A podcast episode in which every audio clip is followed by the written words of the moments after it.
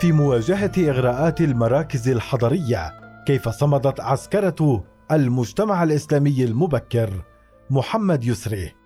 تحدث عبد الرحمن بن خلدون في مقدمته الشهيرة عن القوة التي تمتعت بها المجتمعات البدوية والتي لطالما ميزتها عن المجتمعات الحضرية وقال مفسرا تلك الظاهرة إن أهل الحضر ألقوا جنوبهم على مهاد الراحة والدعة وانغمسوا في النعيم والترف ووكلوا أمرهم في المدافعة عن أموالهم وأنفسهم إلى وليهم والحاكم الذي يسوسهم والحامية التي تولت حراستهم.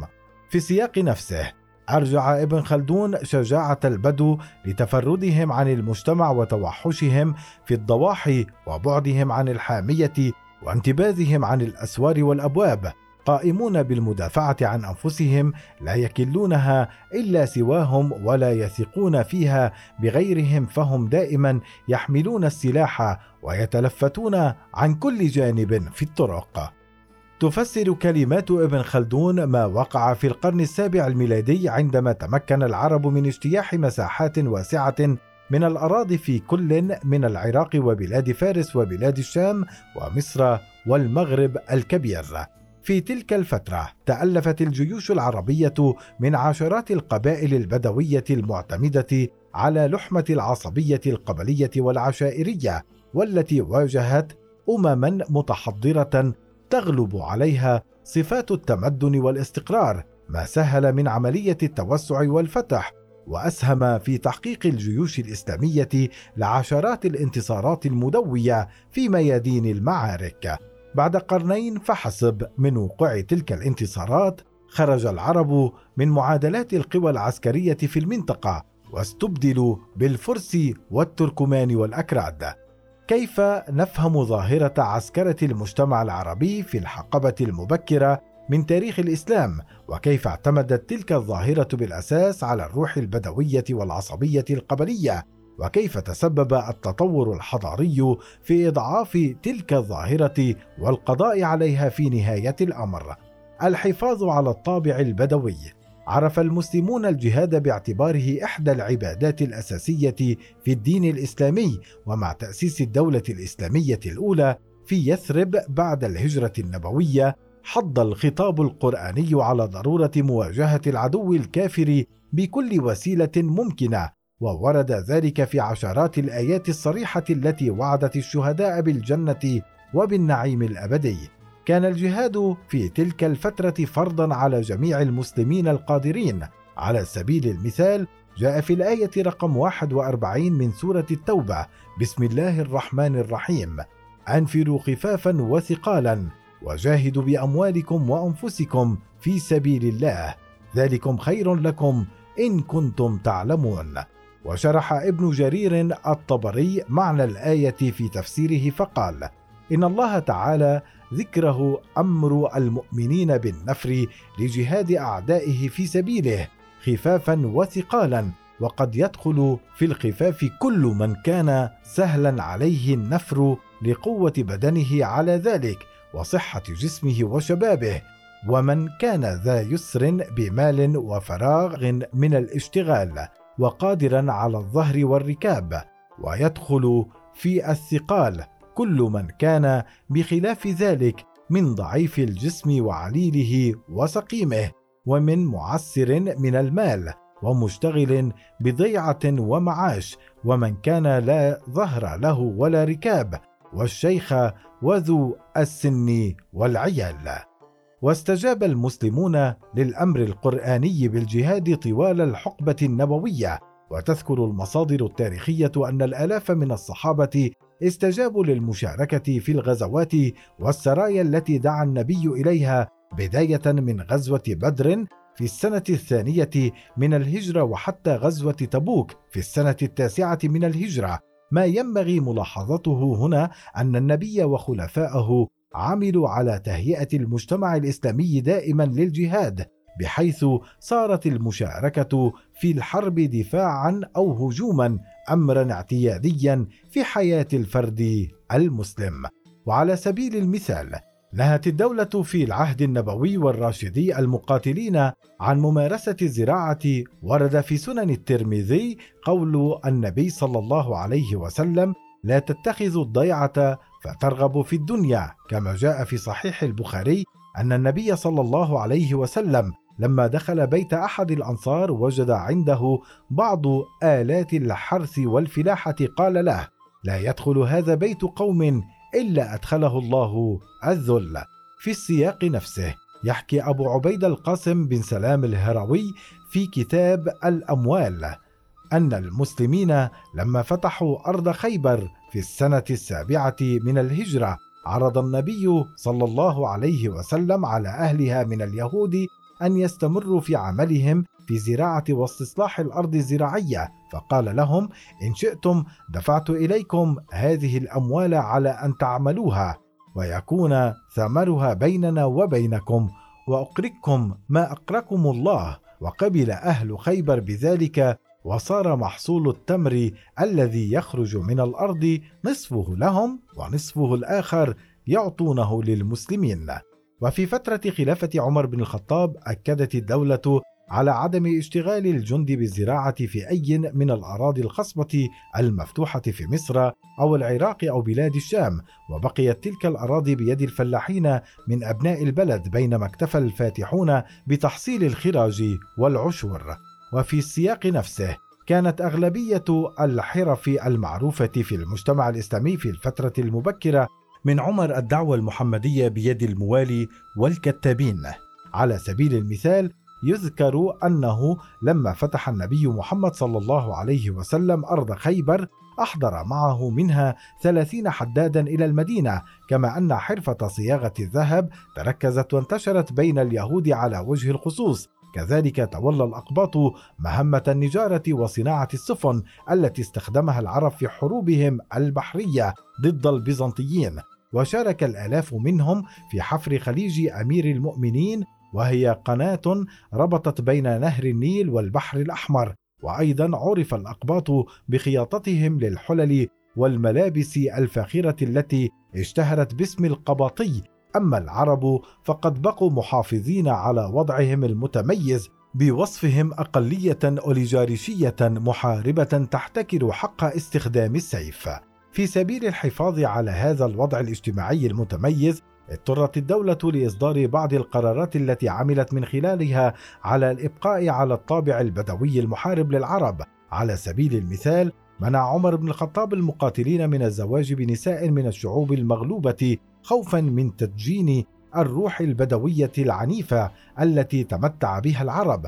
يذكر الطبري في تاريخ الرسل والملوك بعث عمر بن الخطاب إلى حذيفة بعدما ولاه المدائن وكثر المسلمات أنه بلغني أنك تزوجت امرأة من أهل المدائن من أهل الكتاب فطلقها فكتب إليه لا أفعل حتى تخبرني أحلال أم حرام وما أردت بذلك فكتب إليه لا بل حلال ولكن في نساء الأعاجم خلابة فإن أقبلتم عليهن غلبنكم على نسائكم فقال الآن فطلقها.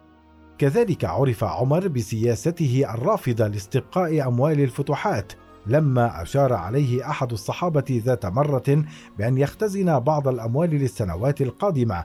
غضب عمر وقال بحسب ما يذكر محمد بن علي بن طباطبة في كتابه الفخري في الآداب السلطانية والدول الإسلامية كلمة ألقاها الشيطان على فيك وقاني الله شرها وهي فتنة لمن بعدي. إني لا أعد للحادث الذي يحدث سوى طاعة الله ورسوله فهي عدتنا التي بها بلغنا ما بلغناه. في الحقيقة كان اختزان الأموال سبيلا لطمأنة الجند على أرزاقهم المستقبلية وكان عمر يعرف أن تلك الطمأنينة ستحول دون متابعة الفتوحات العسكرية.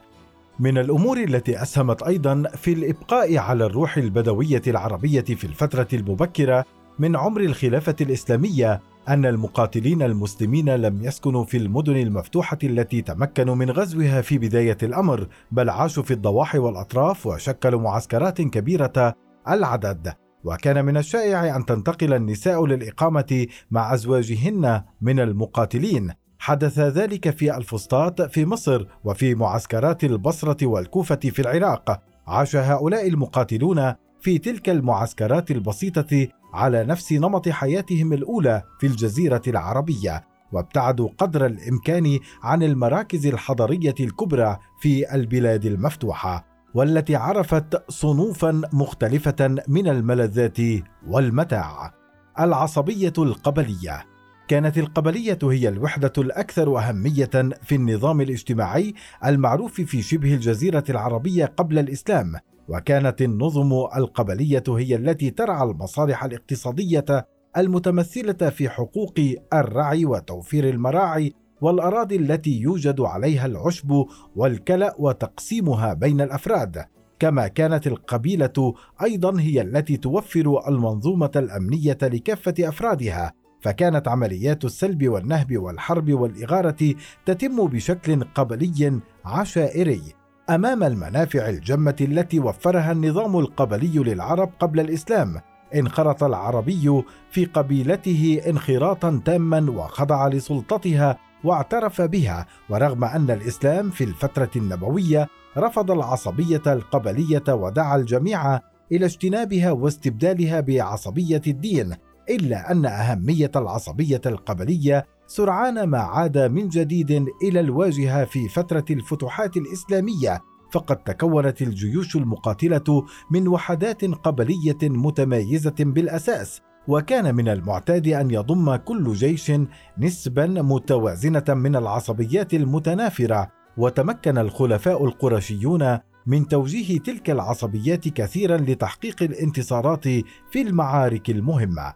يذكر جورجي زيدان في كتابه تاريخ التمدن الإسلامي أن ترتيب الجنود في الديوان وضع بناء على محددات العصبيات القبلية المتعارف عليها في تلك الفترة التاريخية إذ ظل الخلفاء يراعون ما وضعه عمر من السابقة والنسب فيترتب الجند اولا باعتبار القبائل والأجناس حتى تتميز كل قبيلة من غيرها وكل جنس من غيره. فلا يخلو الجند من أن يكونوا عربا أو عجما فإن كانوا عربا تترتب قبائلهم على حسب القرب من النبي فيبدأ بالترتيب بأصل النسب النبوي ثم بما يتفرع عنه. فالعرب مثلا عدنان وقحطان فيقدمون عدنانا على قحطان لأن النبوة فيهم وعدنان يجمع ربيعة ومضر فتقدم مضر على ربيعة لأن النبوة فيهم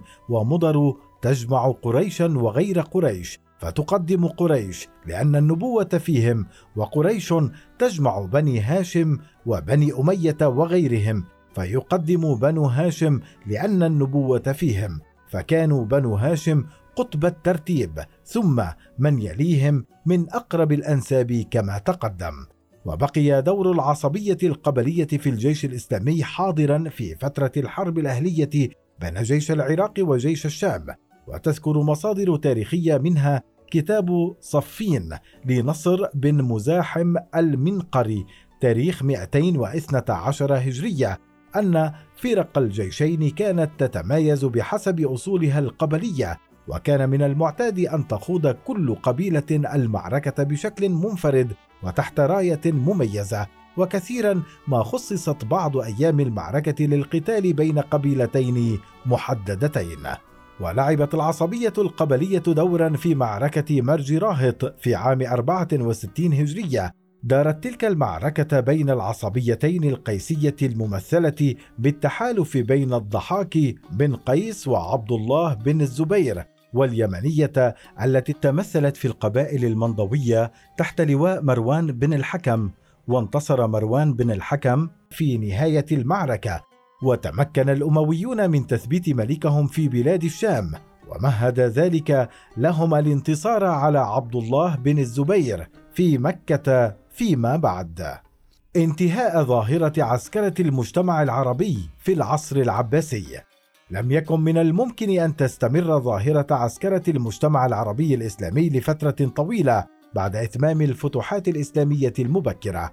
في الحقيقة وقعت الكثير من التطورات التي أدت في تغيير شكل العاملين الأساسيين اللذين قامت عليهما تلك الظاهرة وهما الروح البدوية والعصبية القبلية. مع مرور الوقت اندمج الفاتحون مع أهل الشعوب المغلوبة في مصر والشام والعراق وفارس. تزوج الفاتحون من نساء تلك البلاد. وعرفوا مظاهر الحضارة والتمدن والاستقرار وعمل الكثير منهم بالزراعة وتملكوا الضياع والبساتين والأراضي الواسعة. وسرع من وتيرة ذلك التحضر أن الجيوش الإسلامية وجدت نفسها تواجه الكثير من الشعوب البدوية بدءا من زمن عثمان بن عفان فقد واجه المسلمون أهل النوبة في جنوب مصر وواجهوا الأمازيغ في المغرب الكبير وواجهوا القبائل التركية الصعبة الميراث في الجزيرة الفراتية وآسيا الوسطى وتعرض الفاتحون لصعوبات كبرى في تلك الحروب. ووجد الكثير منهم أن العودة إلى ضياعهم أكثر امانا من الاستمرار في الحرب ضد تلك الشعوب المقاتلة. من جهة أخرى تغيرت الأوضاع السياسية في الدولة الإسلامية نفسها فقد تمكن الفرس من مساعدة العباسيين للوصول إلى السلطة في العام 132 هجرية. وكان من الطبيعي أن يحل العنصر الفارسي محل العنصر العربي في المناصب السيادية في الدولة وهمشت العصبيات العربية بالتبعية وتعرض العرب للنسيان والانزواء في الكثير من الأحيان خصوصا أن الدولة العباسية اختارت أن تصبغ نفسها بالصبغة الفارسية فيما يخص المراسيم والثقافة والملابس وغير ذلك من مظاهر السلطة والحكم. وبعد وفاة الخليفة عبد الله المأمون تغير الوضع كثيرا. وصل المعتصم بالله إلى كرسي الخلافة وقرب منه العنصر التركماني.